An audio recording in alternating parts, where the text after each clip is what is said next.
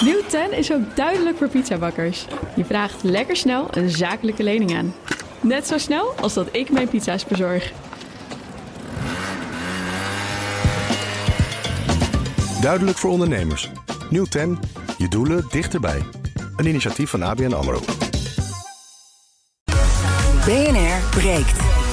Meindert Schut. De gasprijzen gaan door het dak en ook Nederland betaalt zich daar... met het zo goed als dichtdraaien van de Groningse gaskraan scheel aan. Ter illustratie, de gasprijs ligt momenteel acht keer hoger dan vorig jaar rond deze tijd. Nu liggen er echter op het Nederlands grondgebied... nog genoeg onbenutte gasvelden in de Noord- en Waddenzee... die momenteel goed van pas zouden komen om onder die hoge prijs uit te komen. Daarom is ons breekijzer vandaag om energie betaalbaar te houden... moeten we naar meer gasvelden op zee gaan boren. Dat straks in Bener breekt. Oh, we gaan gewoon door. Nou ja, kijk, dit is de eerste keer dat ik dit programma doe... dus daar moet ik er even aan wennen.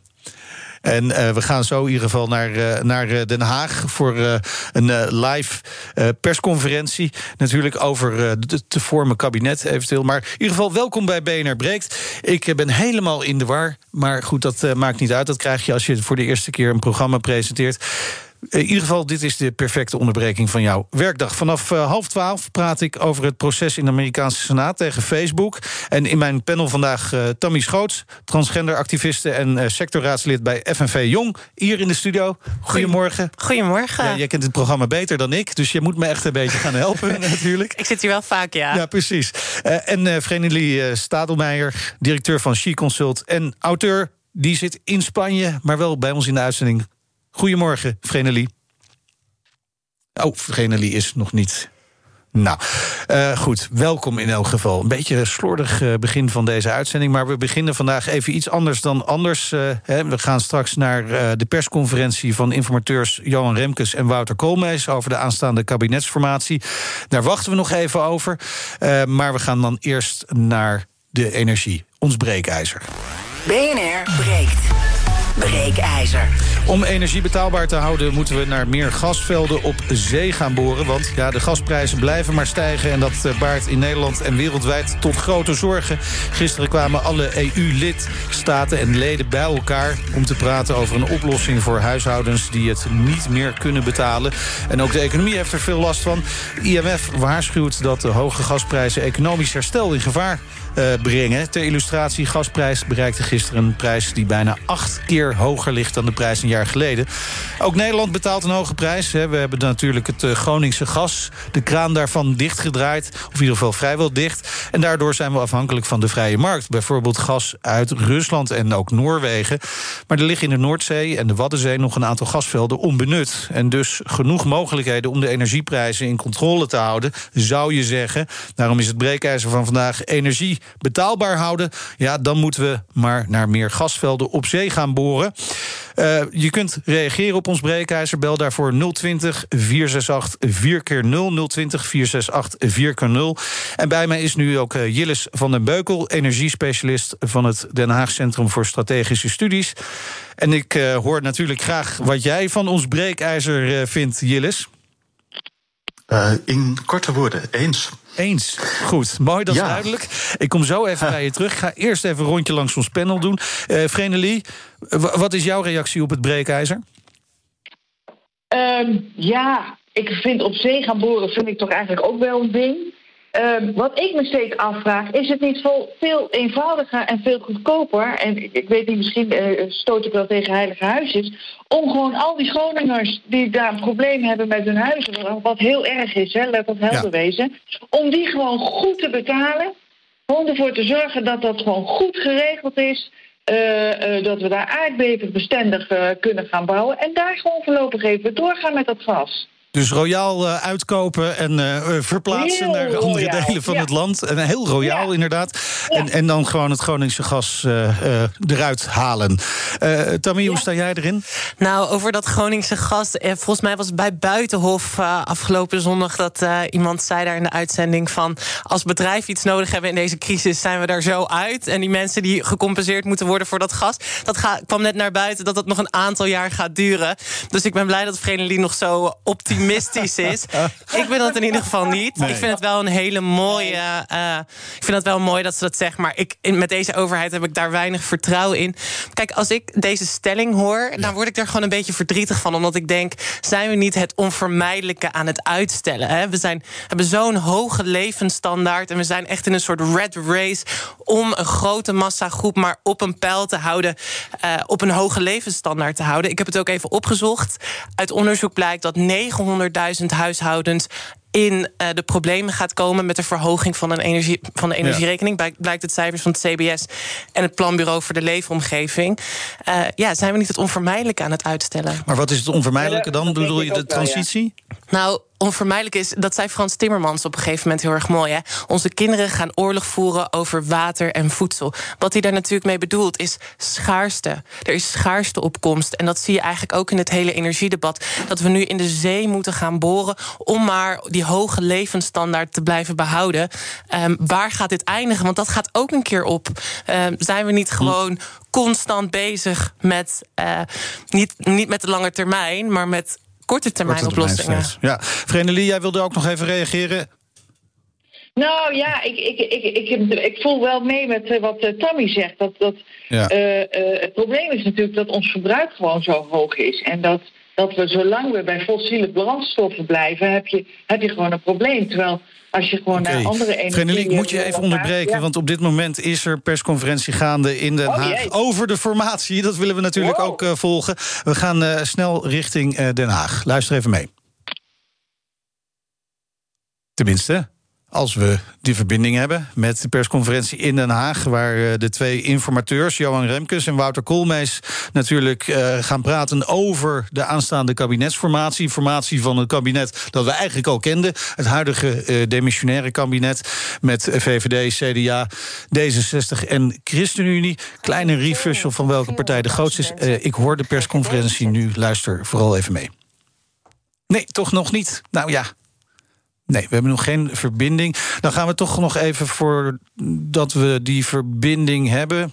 Misschien even de vraag aan mijn panel. Uh, Jillis, ik kom echt zo even bij je terug over die gasprijzen. Maar uh, Tammy, als je kijkt naar uh, deze kabinetsformatie... we zijn eigenlijk gewoon weer terug bij af. Mm -hmm. in het informatie, ik hoor Johan Remkes. Sorry, Tammy. We gaan even naar Johan Remkes. Pace op dit moment vastgeklonken. partijen, programma portefeuilles, personen. Uh, dus we staan aan de vooravond van de gesprekken over de tweede P. En wij willen vanzelfsprekend zo snel mogelijk aan de slag. En dat betekent ook dat we vandaag al eerste gesprekken gaan voeren. En het eerste gesprek heeft vanochtend plaatsgevonden met Wopke Hoekstra... voordat hij de financiële beschouwingen ingaat. De eerste besprekingen zullen in het teken staan van het maken van werkafspraken. En daarnaast zullen we gezamenlijk een agenda opstellen met daarin een route voor de komende periode. En dat wordt ongetwijfeld pionieren. De formatiebesprekingen worden immers op een nieuwe leest geschoeid. En dat betekent ook dat er een nader moment zal komen waarbij wij ons zullen verstaan met, uh, met andere fracties dan de vier fracties die in eerste instantie om de tafel, uh, om de tafel zitten. Dat vraagt overigens ook een open houding van de onderhandelingsteams, van de andere partijen en ook van ons als informateurs. En we zullen werkende wijs kijken hoe dat zo concreet mogelijk invulling kan krijgen. Wordt het vanaf nu een eenvoudig traject? Nee, zeker niet. Vorige week hebben VVD, D66, CDA en ChristenUnie een eerste stap gezet om verder te komen.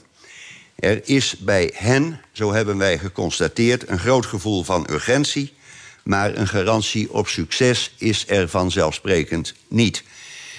Ik heb het gisteravond in de Kamer zo gezegd: er ligt wel een inspanningsverplichting, die heb ik ook duidelijk bij alle vier fracties uh, genoemd. Maar dat is natuurlijk niet hetzelfde als een resultaatsverplichting. Het zal veel vragen van partijen om invulling te geven aan een nieuwe bestuurscultuur met een beknopt regeerakkoord. De verleiding van, om een dichtgetimmerd regeerakkoord te maken is immers groot. Zo is ook in het verleden wel gebleken. Zeker op de terreinen waar visies en opvattingen van partijen sterk uit elkaar lopen. En tegelijkertijd is het goed om te benadrukken dat het regeerakkoord is bedoeld om vast te leggen wat de beoogde coalitiepartijen samen willen bereiken. En daarna is het aan de kandidaat-ministers om dit in een regeerprogramma verder uit te werken. En daarmee zal meer afstand ontstaan tussen kabinet en coalitiepartijen.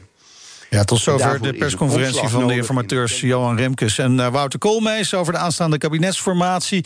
Het ziet er dus wel goed uit dat er een kabinet gaat komen, maar hij geeft nog geen garanties, uh, Tammy. Nou, dit hebben we toch allemaal zien aankomen. Ja. Gewoon het feit dat het een heel los, uh, heel los regeerakkoord wordt, waar dan de Kamer gewoon op kan inspringen, partij per partij. En wat ik ook nog even wil zeggen is dat ik heel veel mensen hoor, zo, zo morele ophef hoor van, oh, dit is het kabinet van de toeslagenschandalen en zo. Maar feit blijft, mensen hebben hiervoor gestemd. Dat, ik vind dat de VVD, het beleid van de VVD is erop gericht om arme mensen te benadelen. Als je gaat kijken naar de beleidsnota op het ministerie, was het gericht op het feit dat arme mensen beter gecheckt moesten worden dan rijke mensen. Hier hebben jullie voor gestemd, zeg maar. Maar ik snap die morele ophef gewoon echt niet. Ja, dat dat, dat kabinet er weer komt. Vrenelie, wat vind jij ervan? Ja, dat ben ik met Tammy helemaal eens. Ja, dat is heel saai voor het programma hoor. Dat wij nee, maar, maar even, even aan de oh, andere kant, hè, ja, en Tammy. Het bedrijfsleven, het bedrijfsleven is er heel blij mee, hebben we vandaag, vanmorgen nog gehoord. Tuurlijk, ja. Ja, ja. Ja, oké. Stabiel nou kabinet. Wat ik op zich wel goed vind, is dat er niet zo'n heel dicht getimmerd regeerakkoord is. Maar dat het aan de Kamer is om uiteindelijk tot tot iets goeds te komen. Dat geeft ook gewoon ook andere partijen de gelegenheid om, om, om een beetje mee te regeren. Dus ik, dat vind ik op zich wel goed. En laten we heel eerlijk zijn, die bedrijven zijn natuurlijk als de dood voor Duitsland, waar net de SPD, de Sociaaldemocraten hebben gewonnen. Dus ze zijn blij dat in Nederland ze in ieder geval nog een lekker belastingparadijsje S hebben. SPD gaat toch ook niet de economie om zeep helpen? Nou, wel progressieve belastingen en zo. Dat en ik denk dat, dat bedrijven daar wel moeite mee gaan hebben. Breekt. Ja, je hoort straks natuurlijk veel meer over die formatie. Hè. In andere programma's hier op BNR, daar blijven we natuurlijk aandacht aan besteden. Maar wij gaan nu even naar ons eh, breekijzer. Om energie betaalbaar te houden, moeten we naar meer gasvelden op zee gaan boren. Uh, we hebben uh, Jillis van den Beukel, energiespecialist van het Den Haag Centrum voor Strategische Studio's, Studies, in de, in de uitzending. Jillis, ja, aan jou de vraag. Jij was, aan jou de vraag was: ben je het eens? Ja, jij was het eens met de stelling. Waarom? Uh, is beter voor Nederland vanuit uh, financieel oogpunt. Uh, want dan houden we er zelf wat aan over in plaats van dat we het naar andere landen brengen, met name Rusland op dit moment. Vanuit het oogpunt van leveringszekerheid toch ook wel, dan heb je zelf de hand aan de kraan. Uh, en voor het uh, klimaat. Uh, want zolang de gasvraag niet daalt, en dat doet hij niet, hè, dat, daar moeten we hard aan gaan werken, maar dat wordt een, een lange termijn project. Hmm. Ja, zolang de gasvraag niet daalt en je vervangt Nederlands gas door uh, geïmporteerd gas, met name Russisch gas, dan is dat behoorlijk slecht voor het uh, klimaat wereldwijd. Uh, in verband met dingen als methaanlekkages in Rusland en zo. Ja, we, Tammy is al hevig nee aan het schudden, dus ik kom zo bij jou. Eerst even naar een luisteraar, Jan. Jan, ben jij, het, jij bent het oneens ook met de stelling? even kijken of we Jan in de uitzending krijgen. Ja, Jan. Jan, ben je daar? Ik hoor Jan niet. Ja, volgens mij nu wel. Jan. Het gaat lekker met de techniek, hè? Nee, ik hoor, nou, nee, ik hoor Jan niet, ik hoor Vrenelie wel. het gaat heel lekker met de techniek. Maar het zit niet mee, hè? Nee, het zit helemaal niet mee wat dat betreft. Ja, lekker zo'n eerste keer. ja, ik word echt in het diepe gegooid hier. Hartstikke goed. Doe je ja, precies.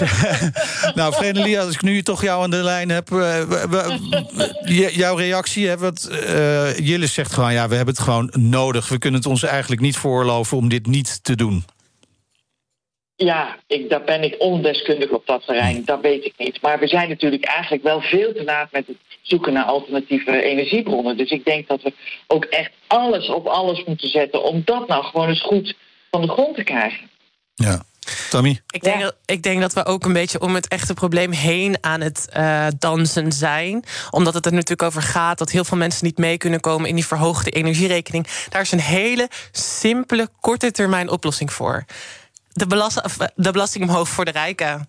Want die betalen amper belasting in Nederland. Dan met dat geld compenseer je de mensen die moeilijker meekomen. Maar, maar, maar hoeveel, hoeveel, mensen zijn er nou echt zo rijk? Want uiteindelijk, hè, ik, heb, ik hoor dit wel vaker... en dan denk ik, dit komt uiteindelijk gewoon bij de middenklasse terecht. Nou, wat de grootste groep is in Nederland. Ik vind het wel optimistisch dat jij denkt... dat er nog een middenklasse bestaat na tien jaar, ja, dat is, uh... Ik weet dat het een beetje dogmatisch klinkt... van je moet de rijken gaan belasten. En dan heb ik het natuurlijk ook niet over hè, de kleine ondernemer... die met tien slagerijen net iets meer verdient... en er hard voor heeft gewerkt. Die sta, daar sta ik helemaal aan hun kant. Maar we moeten een goed verschil gaan maken... tussen die grote conglomeraten... die dit land gewoon gebruiken als een soort belastingontduikingsparadijs... en die slager die dan een paar extra zaken heeft... en waar het lekker mee gaat. Er wordt altijd gedaan alsof rijk een soort uniform blok is... en in Nederland voelt iedereen zich ondernemer en rijk. Het gaat erover dat grote, grote bedrijven belast moeten worden... als ze zich gaan vestigen hier. Met dat geld kan je prima op de korte termijn armere huishoudens compenseren. Maar, maar Jillis, even terug naar jou. Uh, gaan we, hebben, hebben we tijd genoeg om uh, op die richting op te gaan? Hè? Om, te, om te zorgen dat we inderdaad uh, mensen met een kleinere portemonnee, portemonnee compenseren voor die hoge gasprijzen? Of ontkomen we er gewoon niet aan om voorlopig in ieder geval die gasvelden op zee te gaan winnen? Uh, kijk, je kunt er altijd aan uh, ontkomen, maar het, het heeft een, een consequentie. Ja. Het, het, is een keuze. En uh, één ding wat op dit moment speelt bij de huidige gasprijzen, per dag is Europa nu ongeveer 2 miljard meer kwijt aan gas dan bij normale gasprijzen. Uh, elke dag, hè, 2 miljard, dat uh, tikt aan. Dat is in een week uh, 14 miljard. Mm. Dus uh, hoe je de koek verdeelt, nou, dat laat ik graag aan de panelleden ja. over. Maar het helpt als die koek wat groter is. En die koek is wat groter. Ja, toch als wij zelf uh, de Nederlandse gaswinning uit kleine velden. Uh, ja, niet helemaal uh, naar beneden laten gaan. Want het is wel heel snel naar beneden gegaan de laatste tien jaar. Uh, zo makkelijk werd het gasproducenten in, in Nederland niet meer gemaakt. Hè. Het is vaak genoeg in de publiciteit geweest. ja. Ja, dus wat dat betreft zou je misschien ook wel kunnen zeggen... we zijn misschien wel gek uh, als we als Nederland zijn niet gaan boren naar onze eigen gasvelden op de Noordzee. Want uh, ja, gek daardoor... vind ik een groot woord. Maar uh, ja, wat een boel mensen zich bijvoorbeeld zich niet realiseren... is dat dat Nederlandse gas qua uitstoot van broeikasgassen... wel een heel stuk beter is dan het meeste geïmporteerde gas. Kijk, Noorwegen heeft uh, op het gebied van broeikasgassen... hetzelfde effect als Nederland. Maar Rusland is ongeveer 30 procent hoger. En, en wat een boel mensen zich niet realiseren... is dat het nu binnen de EU vervangen van Nederlands gas... door met name Russisch gas al onze vooruitgang op het gebied van zon en wind in de stroomproductie teniet doet. En dat, dat is eigenlijk best uh, schokkend. Ja. ja, dat doe je ook niet. Nee. Dag Vrenelie. Nee. nee, dat wil je niet. Nee, inderdaad. Nee. nee. Ja. We, we willen allemaal die energietrans. nu pas weten? Hoe kan dat nou dat dat dan nu pas ineens naar, naar, naar, naar voren komt? Dat weten we dan toch al veel langer? Ja, dat weten we ook veel langer. En je hoort mij ook niet zeggen van dat we niks moeten doen aan de energietransitie. Alleen, dat is een behoorlijk grote uitdaging. Dat gaat ons, nou ja, 30 jaar uh, kosten. Als het lukt allemaal, net zero in, uh, in 2050. En het is echt een behoorlijke opgave. En eigenlijk hebben we twee opgaves. We hebben opgave 1, dat nieuwe uh, energiesysteem op te bouwen zonder uitstoot van broeikasgassen. En opgave 2 is ervoor te zorgen dat het oude systeem, dat er geen grote ongelukken mee gebeuren. Op het moment ja, dat we er minder in gaan uh, investeren. En dat uh, grote druk is om er helemaal niets meer in te investeren eigenlijk. Ik, ik, ga op dit moment. Ja, ik ga nog één keer proberen om een uh, luisteraar in de uitzending te halen. Eens even kijken of dat lukt. Dave. Dave, je bent ja, in de uitzending. Morgen, zijn jullie mij? Ja, zeker top. Ik, uh, het valt mij persoonlijk op dat de discussie heel groot gemaakt wordt. Terwijl het standpunt of de stelling is: uh, gaan wij boren in de Noordzee? En dan zou ik eigenlijk meer verwachten: in hoeverre is dat haalbaar? Want je kunt ook eens een kans zien, nu de gasprijs zo hoog is, dat je aan het Noordse model dit stort in een fonds. En dat fonds dan aanwendt om op lange termijn ook duurzaamheidsdoelstellingen te, te gaan behalen. ik ben benieuwd hoe het panel daarnaar kijkt. Ja, nou, uh, Tammy, jij wil hierop reageren? Ja, zeker. En we hebben er net ook al een beetje aan geraakt. Dus natuurlijk, dit is het politieke aspect hiervan. Het feit dat wij massaal op liberale partijen stemmen, betekent dus dat we dat niet, dat we dat niet zo gaan doen. In Noorwegen is er gewoon veel meer een staatsbesef. En is de politiek ook veel meer gericht op de sociale verzorgingsstaat. Hier is het natuurlijk veel meer gericht uh, op zelfredzaamheid, het individu. Dus die, de overheid gaat nooit de daadkracht uh, tonen om dit te nationaliseren. Want dat is wat deze beller eigenlijk zegt. We moeten dit gaan nationaliseren en in onze maatschappij steken. Hebben we gewoon simpelweg niet voor gestemd. De, de, maar je zou zeggen, op het moment dat uh, de overheid zegt... we maken hier een staatsfonds van en dat gaan we gebruiken... om bijvoorbeeld uh, te investeren in die transitie... Of, of op andere manieren gaan investeren in het land beter maken... dan zou je ervoor zijn om op de Noordzee te boren naar gas. Helemaal. En dat is natuurlijk een supergoed idee... wat deze beller natuurlijk ook aandraagt. Maar ik denk dat de reden dat we het zo groot maken... is denk ik omdat er allemaal soort uh, dynamieken aan vastzitten. En dat is misschien ook een beetje mens-eigen. Dus we maken het heel complex voor onszelf. Maar dat komt gewoon omdat we uh, het belangrijk vinden... dat iedereen zijn mening mag laten horen. En het is gewoon een politieke ja. strijd. De expert raakte daar net ook al aan. Ja. Uh, Vrenelie, uh, jouw reactie vanuit Spanje? Hoe gaat het daar eigenlijk met de gasprijs? Ik heb geen idee, joh. Het wel omhoog gaan, want dat zal in heel, heel, dat zal in heel Europa zo zijn... als ik dat dan zo, uh, zo hoor. De ja. Spaanse gasprijs is dezelfde als de Nederlandse. We hebben een Europese markt. Ja. Dat dacht ik al, ja. ja. Goed, ja, we hebben... Dat wordt hier natuurlijk ook een drama, ja. ja, precies. Ja. Uh, we, hebben, we hebben overigens ook Lex de Groot, hij is topman van Neptune Energy uh, in de uitzending. Hij is de grootste, Neptune Energy is de grootste gasproducent op de Noordzee. We praten over het breekijs. Om energie betaalbaar te houden, moeten we naar meer gasvelden op zee gaan boren. Je kunt reageren. Bel daarvoor 020 468 4x0. Ik uh, kom zo bij onze beller Frans, die het oneens is met de stelling, maar die heeft een hele andere oplossing voor ons energieprobleem. Kom ik zo op. Eerst even naar Lex de Groot van Neptune Energy. Uh, hoe, kijk jij naar ons breekijzer? Ja, als, als grootste gasproducent op de Noordzee... kan ik me voorstellen dat jij uh, volmondig eens gaat zeggen. Ja, uh, goedemorgen trouwens. Dat klopt. Inderdaad, daar ben ik het volledig mee eens. Ik denk dat de Noord Nederlandse Noordzee... en de heer Van den Beukel, die noemde het volgens mij net al... voldoet aan aan, alles wat we verlangen in, uh, in de energietransitie. Hè. Dus het is een betrouwbare uh, bron voor, voor energie die op een relatief schone manier geproduceerd wordt. schoner dan als we het bijvoorbeeld inderdaad uit, uit het oosten halen. plus natuurlijk dat we ons geld in de Nederlandse economie houden en in de Nederlandse banen en, en werkgelegenheid investeren. Hè. Onder onze controle, dus we kunnen het precies doen zoals Nederland dat wil aan met alle milieueisen die daar zijn. En het is, uh, we doen uiteindelijk ermee aan een vraag die er op dit moment is... en die voorlopig uh, ook niet weggaat. Ja, maar dat is interessant, hè? een vraag die er op dit moment is. Nou, geld lijkt op zich het probleem niet te zijn. Hè? Geld is heel goedkoop op dit moment. Uh, stel nou dat het kabinet, het demissionaire kabinet nog steeds... vandaag groen licht geeft om meer te, ga, te, gaan boren naar gas op de Noordzee. Wanneer kan die gasschaarste dan opgelost worden? Dat, dat duurt wel even, toch, voordat we die, ja. die gasvelden hebben geopend? Natuurlijk, natuurlijk. Uh, dat, dat duurt even. Hè. Het duurt tijd om voor te bereiden. Uh, natuurlijk om uh, nou ja, de, de, de, vergunningen die, die je daarvoor nodig hebt om, om die rond te krijgen. Maar natuurlijk ook om een veld wat je vindt in productie te nemen. Daar gaat, nou ja, afhankelijk van waar je dat vindt, duurt dat twee jaar of, of, of, wat langer voordat je dat onstream dus op productie kan krijgen. Uh, maar tegelijkertijd, die gasvraag gaat niet weg. Dus de situatie waar we nu in zitten, die kan zich natuurlijk makkelijk uh, langere tijd door, uh, doorzetten. Dus ik denk dat het heel veel zin heeft om, uh, om Nederlands gas uit de Nederlandse Noordzee uh, te blijven, om daarin te blijven investeren. We gaan even naar de bellers op dit moment. Frans, Frans je bent Goeie, in de uitzending. Goedemiddag. Je bent het oneens met de stelling? Ja, um, dit kabinet wat we hebben, wat nu demissionair is, die schuift alles maar voor zich uit. En die wisten donders goed dat ze jaren geleden al moesten beginnen met plannen te maken om een thoriumreactor te gaan bouwen kernenergie. Een reactor is een soort, ja, een soort kernenergie. Maar dan met minder uh, afvalstofrommel. Um, nou ja, dan moet je maar gewoon even op googlen wat Ja, ik weet dat ze in Frankrijk ermee bezig zijn om zo'n uh, centrale ja. te ontwikkelen. En dat is de enige manier om in 2050 een beetje te voldoen aan de CO2-uitstoot. Uh, andere manieren zijn er bijna niet. Oké, maar dat is even een iets andere discussie. We gaan het nu echt hebben over gas, maar dank, dank voor de bijdrage. Eh Erik ga ik er nu naartoe. Erik is het eens, maar we moeten het gas deels in de grond opslaan voor later, zeg jij? Ja, ik, eh, dat hadden we eigenlijk al gewoon 30 jaar geleden moeten doen. Toen de gasprijs natuurlijk veel lager was, hadden we het eh, gas moeten importeren. En wat we hadden, hadden we in de grond moeten laten zitten.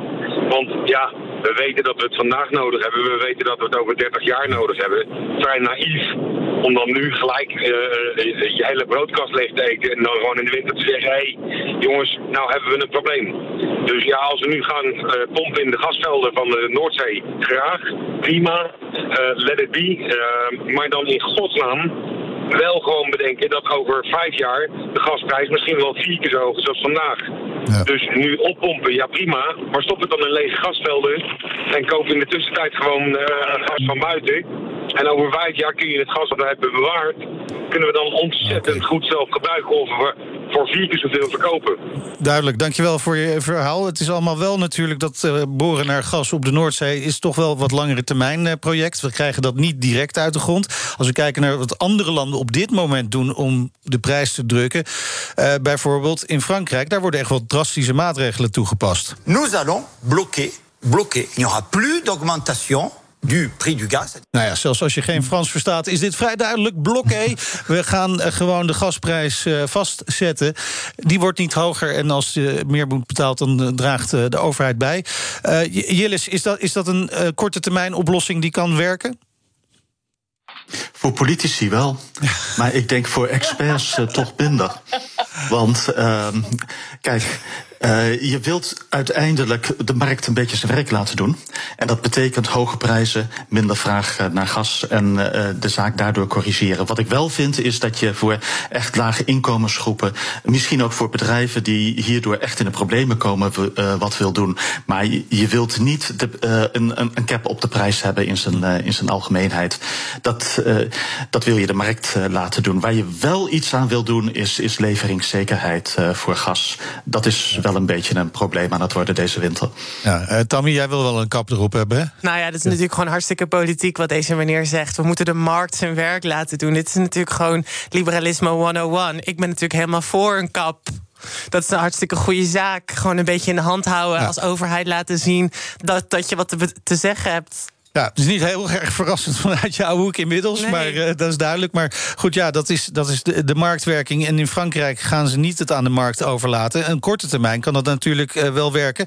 Eh, als we het toch even hebben over, over geld. Lex, hoe, als jullie nog meer gaan boren, hè, naar, naar die gasvelden gaan zoeken... Hoe, hoeveel geld is daarvoor nodig? Ehm, nou ja, voor het boren, kijk, een, een, een put boren praat je al snel over tientallen miljoenen wat erin geïnvesteerd wordt in één put. En eh, je hebt natuurlijk meerdere nodig. Dus, eh, dus ja, eh, het aantal keren zo- zo'n zo'n bedrag. Dus ja, ik denk dat we tientallen tot honderden miljoenen nodig hebben om daarin te investeren. Maar als je nu kijkt wat er, ik hoorde net een bedrag van 2 miljard per dag, wat we. wat Europa uitgeeft. En, en Nederland als grote gasgebruiker heeft daar een aanzienlijk deel in, denk ik. Ehm, ja, dat gaat nu eh, de grens over. Dus we kunnen met relatief lage kosten eh, een, een, een gedeelte van onze eigen eh, gasproductie voorzien van onze eigen Noordzee. Op een veilige manier. Tammy, heel kort nog. Nou, ik hoop die 10, eh, 10 miljoen hè, die van gemeenschapsgeld hier ingestopt wordt, Lex. Ik hoop dat het niet naar jouw salaris gaat. Keihard. Nou ja, eh Jillis van der Beukel, energiespecialist van het Den Haag Centrum voor Strategische Studies. Dankjewel. En ook Lex de Groot, je mag heel kort reageren op deze opmerking. Nou, de- de- de- dit geld eh, gaat eh, voor het grote gedeelte eh, naar, naar Nederland als, via belastingen en, en directe inkomsten. Omdat EBN als de Nederlandse overheid neemt daarin een, een groot belang, doet daaraan mee. en inkomsten komen ook die kant op. Dus het is voor je in alle opzichten een verstandige besluit. Dankjewel, Lex de Groot, topman van Neptune Energy, de grootste gasproducent op de Noordzee. Zometeen bespreken we het proces eh, van de Facebook-klokkenluister over het eh, beperkte mate van veiligheidsmaatregelen die het bedrijf neemt. En we gaan het hebben over homofobie en genderongelijkheid in het onderwijs. Hier zou de overheid namelijk scherper op moeten toezien volgens de Onderwijsraad. Tot zo. Nieuw 10 is ook duidelijk voor pizzabakkers. Je vraagt lekker snel een zakelijke lening aan. Net zo snel als dat ik mijn pizza's bezorg. Duidelijk voor ondernemers. Nieuw 10. Je doelen dichterbij. Een initiatief van ABN AMRO. BNR Nieuwsradio. BNR breekt. Meindert Schut. Welkom terug bij BNR Breekt. Uh, Tammy Schoots zit in mijn panel vandaag hier in de studio... net als uh, Vrenelie Stadelmeijer, maar die zit dan in Spanje. Vrenelie, je bent er gewoon nog lekker, hè? Ik hoop het. Ja, gelukkig. We horen je. Dat gaat in ieder geval goed. Heel goed. Uh, we gaan het over Facebook hebben. Mark Zuckerberg die ontkent de beschuldigingen van uh, klokkenluider Francis Hogan... dat Facebook winst belangrijker vindt dan de veiligheid van gebruikers. Deze klokkenluider werkt als uh, datawetenschapper... bij het team dat desinformatie op Facebook moest tegengaan. Nou, Hogan die herhaalde haar beschuldigingen gisteravond... tijdens een hoorzitting in de Amerikaanse Senaat. But I'm here today because I believe Facebook's products harm children, stoke division, and weaken our democracy. The company's leadership knows how to make Facebook and Instagram safer, but won't make the necessary changes because they have put their astronomical profits before people. Ja, dat is een stevige beschuldiging aan het adres van Facebook. Uh, Vrenelie, ben je het met, uh, met eens, voor zover jij dat kunt overzien? Nou ja, voor zover ik dat kan overzien, ben ik het daar wel mee eens. Ik denk ook dat je zulke beschuldigingen niet gaat doen tegen zo'n machtige partij als je niet heel zeker bent van je zaak. Tommy? Nou, ik wil toch een klein beetje inzoomen. Want een van de dingen die ze daar noemt is dat het tegen de democratie ingaat. En dat is wel eigenlijk een interessant onderwerp. En ik denk dat dat ook echt het meeste raakt aan mensen hun, hun, hun leven op dit moment. Iedereen kent wel iemand die zijn nieuws van Facebook afhaalt. Wat gebeurt daar? Er ontstaan schaduwmaatschappijen waarin mensen in een soort andere realiteit kunnen leven. En nu met corona is dat eigenlijk naar boven gegaan. Heel veel mensen die ik mijn hele leven al ken, opeens die willen zich dan niet laten vaccineren. Ja. Want ze hebben dan via via gehoord op Facebook uh, dat iemand daar een slechte reactie op heeft gehad. En dat vind, ik, dat vind ik het meest zorgelijk. Dat er eigenlijk dat vertrouwen in de overheid wordt nog verder ondermijnd. Zodat er een soort schaduwverhaal ontstaat op zo'n Facebook. Hoe, hoe komt het dat mensen zich zo laten leiden, bijvoorbeeld door zo'n algoritme van Facebook? Want ik denk altijd, ja, en ik ben journalistiek uh, opgeleid. Ik denk altijd van ja, je gaat toch altijd nog naar een andere bron kijken. Je laat je toch niet alleen maar door Facebook ja, maar vertellen denk... wat, hoe de wereld in elkaar zit? Maar ik denk dat daar misschien ook het stukje met journalistiek zit. Ik denk dat journalisten heel erg getraind zijn om in het moment te zitten. En die zijn eigenlijk de, de, de conjuncties, hè, dus de, de ontwikkelingen waar we middenin zitten, zijn ze aan het beschrijven en die zijn ze naar buiten aanbrengen. Ja. Maar waar het hier over gaat, is een al veel langer proces, hè, waarin we eigenlijk ons heel erg ontheemd voelden. Het gaat eigenlijk al twintig jaar over het individu. We moeten het allemaal maar zelf doen. Er is niemand die ons helpt, niemand die onze hand vast meer, meer vasthoudt. En als ik heel eerlijk ben, ik denk dat wij als mens daar heel erg naar snakken. Waar snakten we naar in deze coronacrisis? Niet een, uh, een Wopke Hoekstra en een Hugo de Jong die zegt... jas hem er maar in en iedereen maar, snel... Maar dan, maar dan gaan we, we op zoek naar een, een, een, zo'n zo'n platform... waar het individu enorm wordt opgehemeld, hè, vaak. Precies. Juist daar naar een soort samenhang? Nou, wat je vroeger natuurlijk heel erg had... waren die grootste, grote staatsmannen. Hè. Even nog los van het beleid, zo'n Wim Kok. Dat was iemand die het volk meenam. En nu zie je dat, dat in kleine bubbels... Ook niet over iedereen, wordt hè? genomen. Ook niet iedereen, maar het was wel, het was wel iemand die die richting gaf. Ja. Hij ging, kon onze neuzen dezelfde richting krijgen. En dat is al heel wat. En wat je nu ziet gebeuren is dat klein, in kleine bubbels ontstaan dat soort nieuwe figuren. En Willem Engel beheer, is natuurlijk aan het praten tegen een heel specifieke bubbel. In de gendergemeenschap, waar ik dan heel erg in opereer, Mhm, ja. heb je ook een select groepje mensen die het narratief bepalen en die de andere mensen er blindeloos aan het volgen zijn. Dat is gewoon een beetje de tijd waarin we zitten. De bubbels. Het is eigenlijk die staatsmannen op steeds kleinere niveaus. Hè, de priester in Ja. het dorp. Ja, uh, Vrenelie, uh, zie, zie jij dat ook zo? En denk je inderdaad dat bijvoorbeeld de overheid nu moet zeggen... we gaan, we gaan dit soort platforms aan banden leggen met regels? Dat lijkt me sowieso een goed idee. Kijk, ik ben het met uh, Tammy eens. Men, mensen hebben behoefte om in een bubbel te zitten. Dat is eigenlijk al heel oud. Hè? Dat had je vroeger zat je in de bubbel van de kerk of in de bubbel van het dorp. Uh, dat is nu allemaal veel losser. Dus nu zit je in de bubbel van, van, van, ja. van Facebook. Ja, en ik denk wel dat een overheid daar wat aan, uh, aan kan doen. Precies. Lijkt me goed. En, maar ik denk twee dingen. Even aansluitend inderdaad op Genelie. Ik als soort echt kind van... Ik ben geboren in de jaren negentig. Ik snak ernaar dat ik niet meer voor alles in mijn leven verantwoordelijk ben. Ik ben verantwoordelijk van mijn financiën tot mijn studie, tot mijn sociale leven, tot mijn liefdesleven. Overal ben ik zelf verantwoordelijk voor. Ik word er gek van. Ik ben al twee maanden mijn fiets niet aan het laten maken, omdat ik denk van hier ga ik eens geen verantwoordelijkheid op laten zien. Ja, maar ja, dan blijft hij staan. Zeker, want je bent er zelf verantwoordelijk Ja, voor. ik heb ook een fiets die al twee weken in de ja, schuur maar staat. Dat is, al, dat is, ja, dat, dat hoort bij leven. Dat je verantwoordelijk bent voor je eigen leven. Ik bedoel, dat is, toch raar als je daar iemand anders verantwoordelijk voor maakt? Ja, maar ik heb het wel even over. Ik heb het over de mate van verantwoordelijkheid. Soms is het ook, in precies wat jij net ook zei. Soms is het gewoon fijn om dan zondag naar de priester te komen die vertelt wat het leven waard is. Weet je dat je niet een soort ontheemt als individu met heel veel dingen. En de, de samenleving wordt steeds complexer. Hè? En je moet er allemaal moet je het zelf vorm gaan geven. En dat is gewoon een super moeilijke taak. En ik snap dus heel goed dat mensen op zoek zijn naar antwoorden. Nou ja, maar dan zoek je misschien een coach. Iets dergelijks. Ja, dat is dan weer zo'n hele. moderne woord voor de dominee. Dat is dan weer zo'n hele individuele manier om hier een oplossing Oh ja, aan te oh ja, breien. oké. Ja, eh, zoek een clubje. Met deze. Ja, precies. Ja.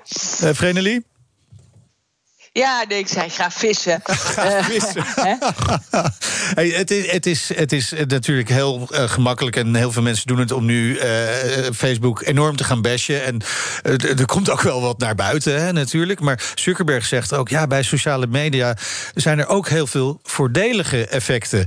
Bijvoorbeeld ook, ook op tienermeisjes. Nou, we weten ook heel duidelijk dat er ook nadelige effecten zijn. Maar, maar valt daar wat voor te zeggen? Nou ja, het feit dat ik hier zit, dat betekent natuurlijk. Dat, dat komt ook door social media, omdat Ja. ik daar een platform heb opgebouwd en toen gezien werd en hier kwam. Ik denk wat wel interessant is, is waar we het net over hadden: Facebook moet aan banden gelegd worden door de overheid. Is natuurlijk een super onpopulaire maatregel.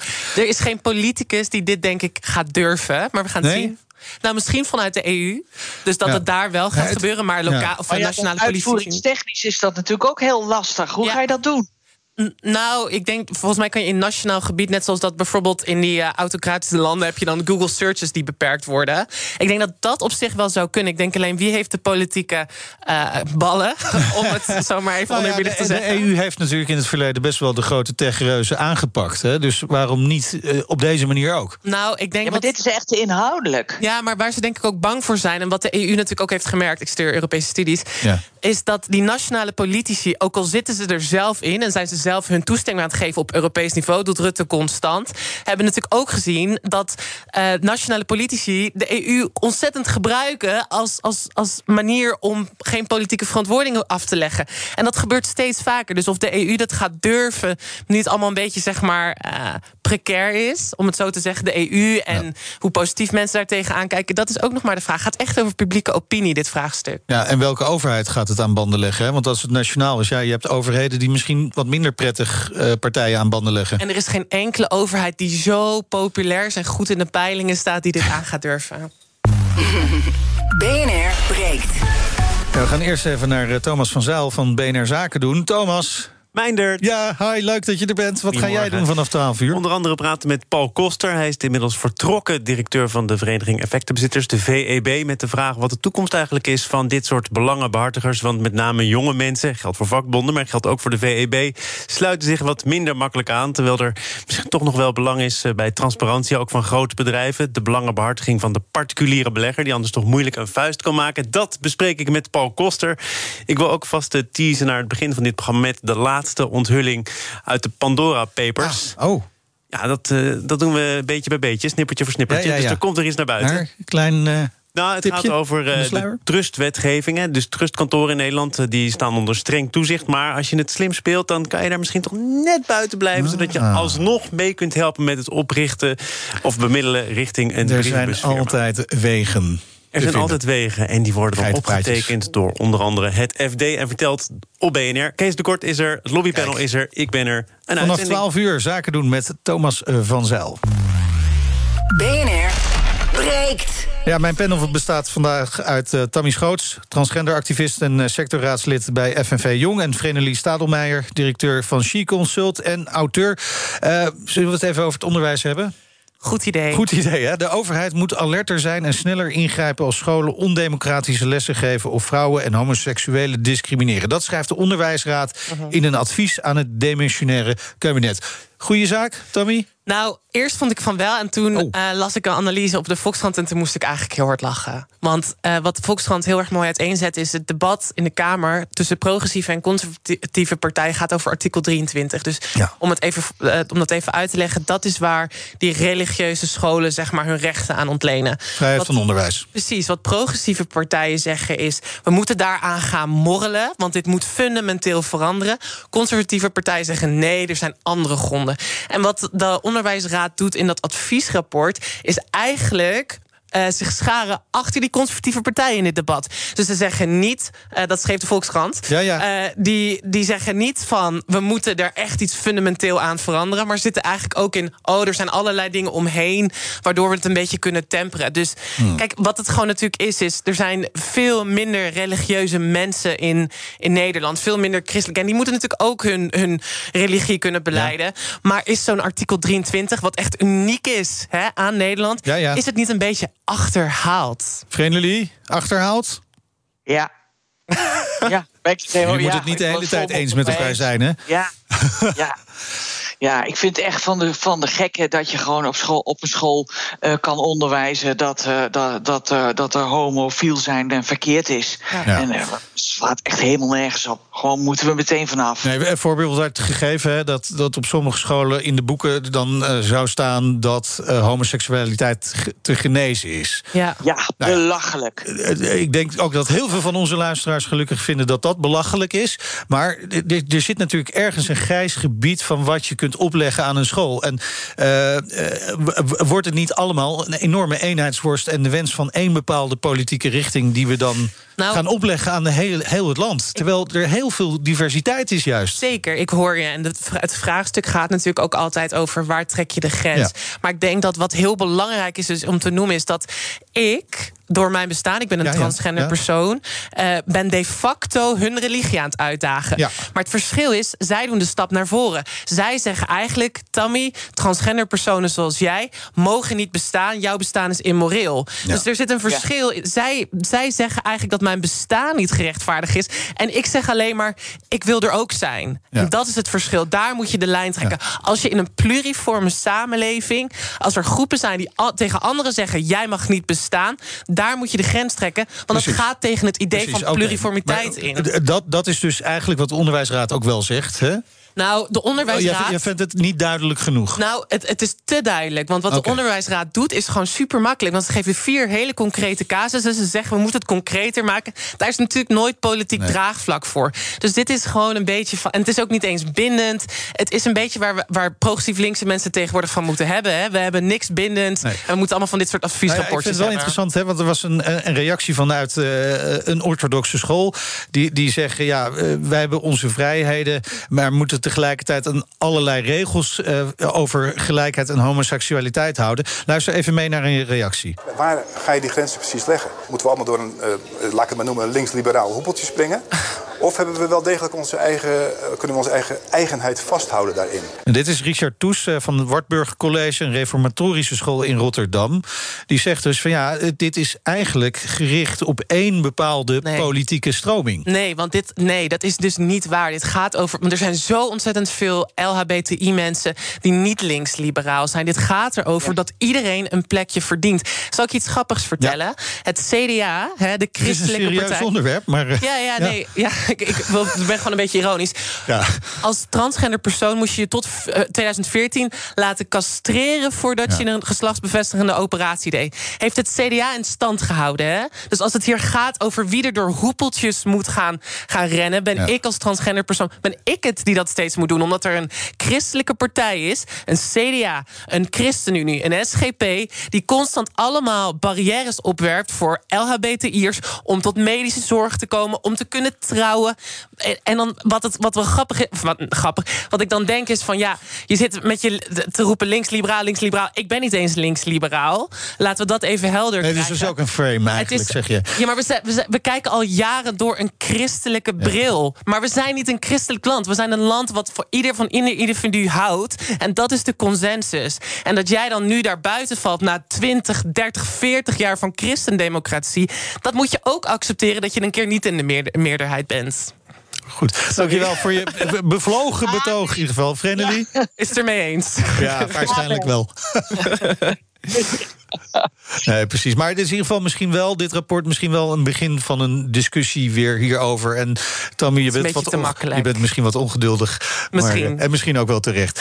Ehm, we gaan naar jullie eigen nieuws. Eh Vrenelie, mag ik even bij jou beginnen? Waar wilde jij het over Ja, hebben? mag.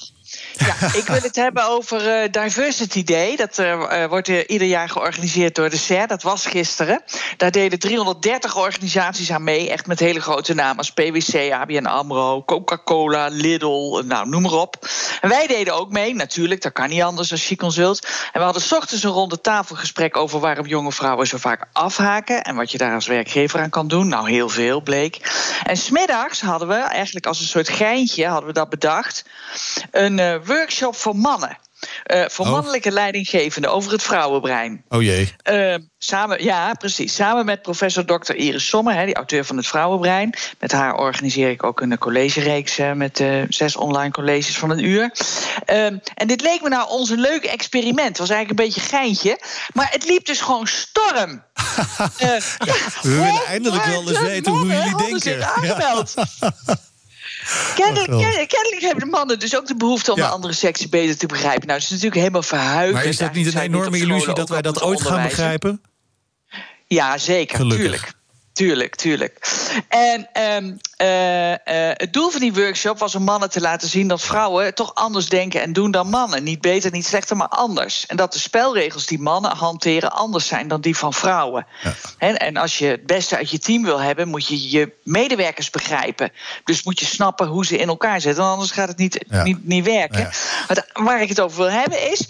eh, toen kregen we het ook over lichaamstaal. En de lichaamstaal van vrouwen is toch wat anders van mannen. Bijvoorbeeld als iemand iets vertelt, gaan vrouwen zitten knikken. Die doen zo'n ja-knik, weet je wel? Die zitten dan zo ja te knikken de hele tijd. En mannen interpreteren dat dan als ik ben het met je eens. Ja, ja. Oké, Ja, maar dat is dus hè, niet maar- zo. Maar vrouwen zeggen, voor vrouwen betekent het alleen maar ga door, ik volg Oh, ja. ik snap waar je heen nou, wil. dit, is, dit is wel een goede les. Maar misschien hoeven we niet helemaal te begrijpen hoe vrouwen als mannen... Hè, ik spreek even namens alle mannen... eh, te begrijpen hoe vrouwen hersenen werken... maar dat we in ieder geval wel beseffen dat vrouwen anders denken dan wij mannen. Precies. En, andersom dat als ook. een vrouw dus zit te knikken, dat Ja. het niet betekent dat het ze met je eens Nee, is. Oké, goed. Dankjewel, Vredelie. We gaan nog even naar jouw eigen nieuws, Tammy. Ik moet wel lachen dat je zegt, wij als mannen begin je meteen een beetje lager te praten. Je had het door, ja, ik had het door. Ehm, nou, ik zal, ik zal het kort houden. Ik vond het wel een heel interessant nieuwtje. En misschien een hele goede toevoeging op dat hele identiteitsdebat... is dat Kirsten Sinema is een senator in Amerika Ja. van, eh, van de staat Arizona. Eh, de Amerikanen gaan binnenkort stemmen over die 3,5 triljoen infrastructuurbil van Biden. Hè? Ja. En zij is er. De, zij heeft heel veel protesten bij haar kantoor, omdat zij dreigt tegen te stemmen.